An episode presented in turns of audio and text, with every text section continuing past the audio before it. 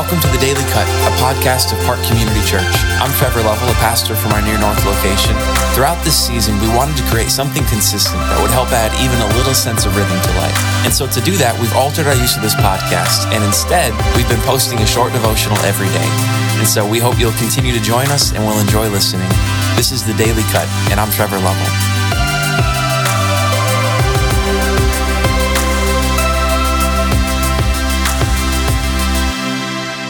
All right, it's good to be with you all. Uh, once again, I hope you're faring well in this season, coming up on the end of April, getting into the month of May here. And so I hope you enjoyed the episodes through Philippians. It was a pretty cool series. Um, I really enjoyed the time going through that. And today we're actually starting something new. This week, we're going to be doing a little mini series called A Good Word for Me um, a good word for me, where everyone who's on this week is going to be sharing not just from kind of some passage that they're assigned as we're going through a book, uh, but instead working from a passage that God has been using in their life during this season. The thought being that what we're going through this this season of life, it affects everyone, right? It, it hits all of us there really there's not anybody who hasn't been affected unless maybe you're way up in Alaska or something but uh, and I mean the deep parts of Alaska but there's right so there's basically no one who hasn't been affected by what we're going through but it does hit us all differently right? We're, we're not all affected in the same way. It affects us all but in different ways and so some people are hating this season, right? They're in pain, they're struggling, and it's difficult. It's hard. It's not an easy thing. But other people, while there's hard aspects, they're, they're actually kind of loving this season, or at least they're loving certain pieces of it. And so knowing that that's the case, the hope is that if a passage has been helpful to one of us, if God has used it in our life, then there's a good chance that it'll, it'll be impactful for you as well. Uh, and as we have a, a, good variety of people on this week that, uh, you know, hopefully whatever your circumstances are, there will be someone who, uh, you know, what God has been using in their life, that it'll resonate with you as well. And so that's the hope. That's the thought behind a good word for me. And I'm kicking us off with uh, coming out of Ecclesiastes chapter three, verses one through eight today. That is the passage. Uh, that is a passage that's been really helpful to me in this season. And so um, hopefully it will be for you as well. So here's what we're going to do. I'll read it for us, then we'll unpack it a bit, and then I'll share about why it's been impactful for me or how it's been impactful. So that's where we're going today. So let's jump in. This is Ecclesiastes 3, uh, verses 1 to 8. For everything, there is a season and a time for every matter under heaven, a time to be born and a time to die, a time to plant and a time to pluck up what is planted a time to kill and a time to heal, a time to break down and a time to build up, a time to weep and a time to laugh, a time to mourn and a time to dance, a time to cast away stones and a time to gather stones together, a time to embrace and a time to refrain from embracing, a time to seek and a time to lose, a time to keep and a time to cast away, a time to tear and a time to sew, a time to keep silence and a time to speak, a time to love and a time to hate, a time for war and a time for peace. Amen. Amen.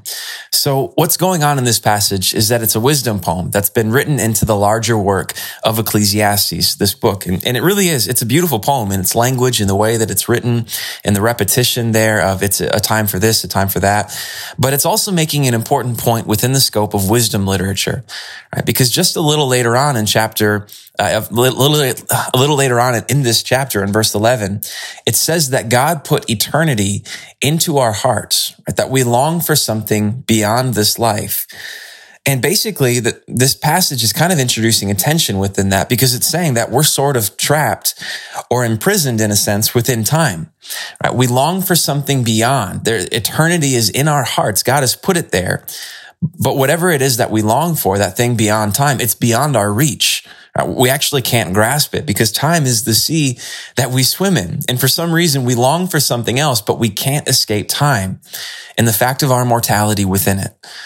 And that's the, the larger overarching theme of the poem, right? That we're trapped in time. But within that, it also comments on the nature of time itself as mortals, what it's like for us to experience time and to go through it, right? That time has these different seasons within it. It's not a continuous, never changing stream, but there's this constant flux to it where different seasons come and go. And within them, there is change life looks different. Circumstances are different. We keep going through the patterns of the year, but each one is slightly different and sometimes very different, right?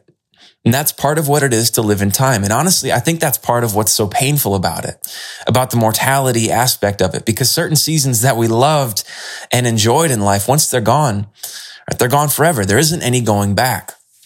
And so while the seasons change, they're filled with this sense of loss constantly. Even the good things that we experience and enjoy, right? Once they're gone, they're, they're gone. There isn't any going back.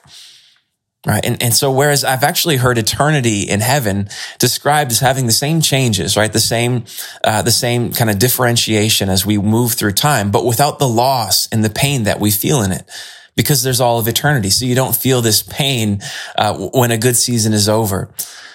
And so C.S. Lewis has written on that in some interesting ways. But, um, but anyways, bringing it back to the point, the reason this passage has been a good word for me in particular is because it's caused me to pause and to just reconsider my life, that there's a time for all of these different things. And I, and I feel like for me, in this season, it's been a time to reconsider, right? Or, or time to reflect, right? To just think and reflect on some things. And I think it's really easy as we flow from one season into the next in life to kind of form these rhythms and these structures about what we spend our time doing, what we're engaged in. And, uh, in some ways, they can kind of turn into ruts right? That, that we're engaged in the same things from one season to the next constantly, right? Or there are certain things in life that we take to be so important. And then a season like this one comes along and it puts everything into perspective. And so for me, this has been a season of reconsideration, right? When this season is over, whatever life looks like then, or, and even now in the midst of it, what do I want my life to look like? Right? What are the important pieces that I want my life to be structured around? I feel like this has been a season to, to reconsider some of those things. Right. And even going about that reflection in terms of contrast. What did I think was important two months ago that now I can clearly see wasn't?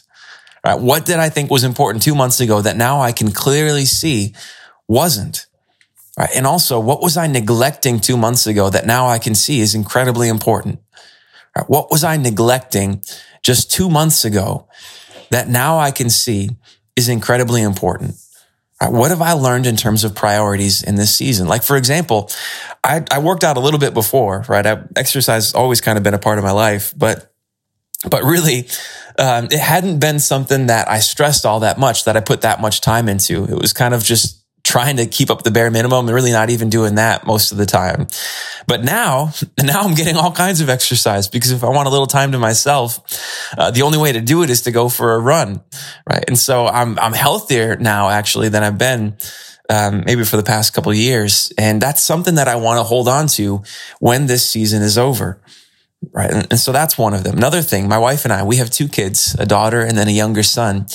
And we've spent so much time together as a family in this season that I feel like I've gotten to know my son in a way that I didn't before.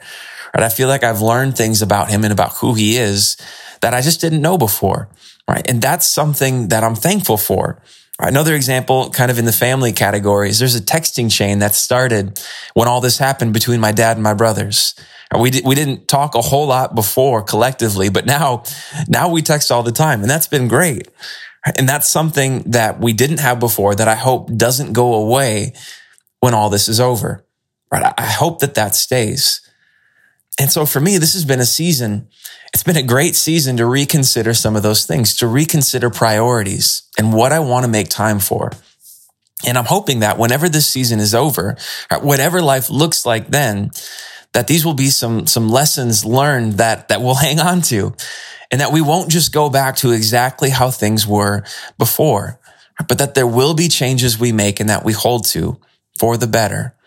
Right. And so for me, I, have seen this season as a time of reconsideration, right? Reconsidering priorities, reconsidering what's important in life, and then restructuring life around that. And so the question is, what's that for you? When this season is over, or even now in the midst of it, what will be different? How will your life be better? Thanks for listening today. I hope you're doing well. We'll be back tomorrow with another short devotional, so stay tuned.